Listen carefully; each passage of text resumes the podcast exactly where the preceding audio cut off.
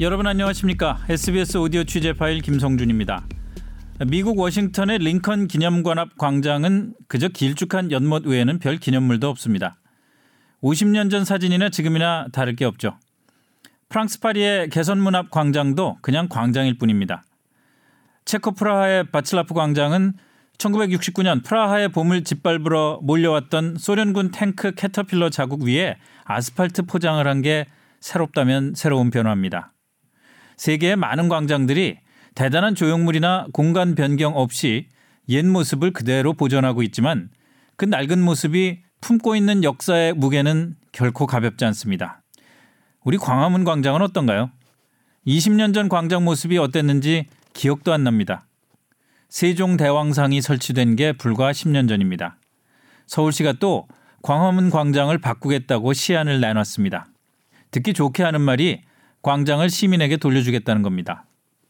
그런데 벌써 논란이 많습니다. 새 디자인은 시민의 목소리를 듣겠다고 시민위원도 여럿 위촉했는데 알고 보니 그냥 요식행위였습니다. 아직도 광화문 광장은 시민과 국민의 광장이 아닌 것 같습니다.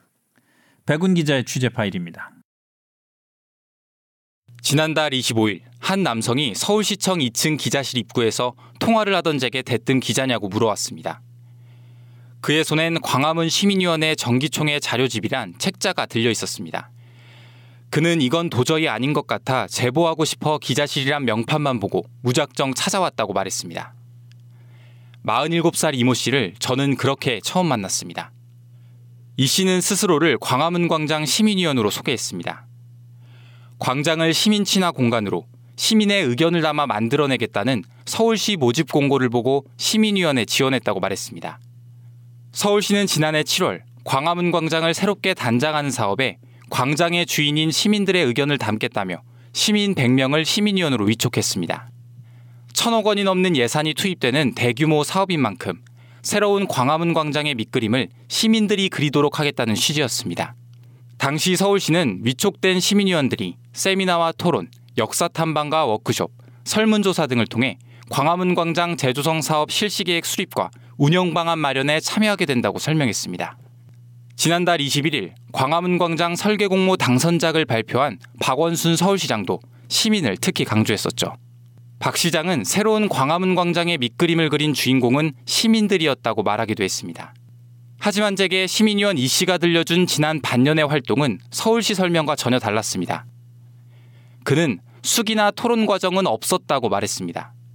그러면서 반년 동안 한 거라곤 지난 1월 모바일로 설문조사한 게 전부라고 밝혔습니다.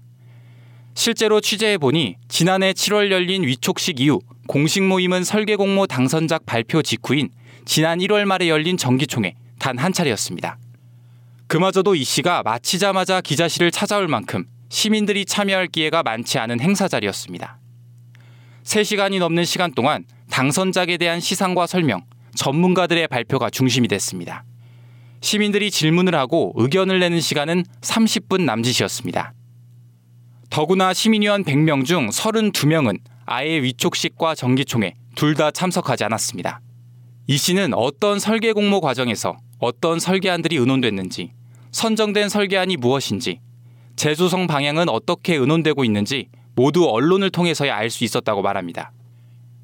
광화문 광장 시민위원회 명단을 입수해 확인해 봤더니 이 씨의 말은 사실이었습니다.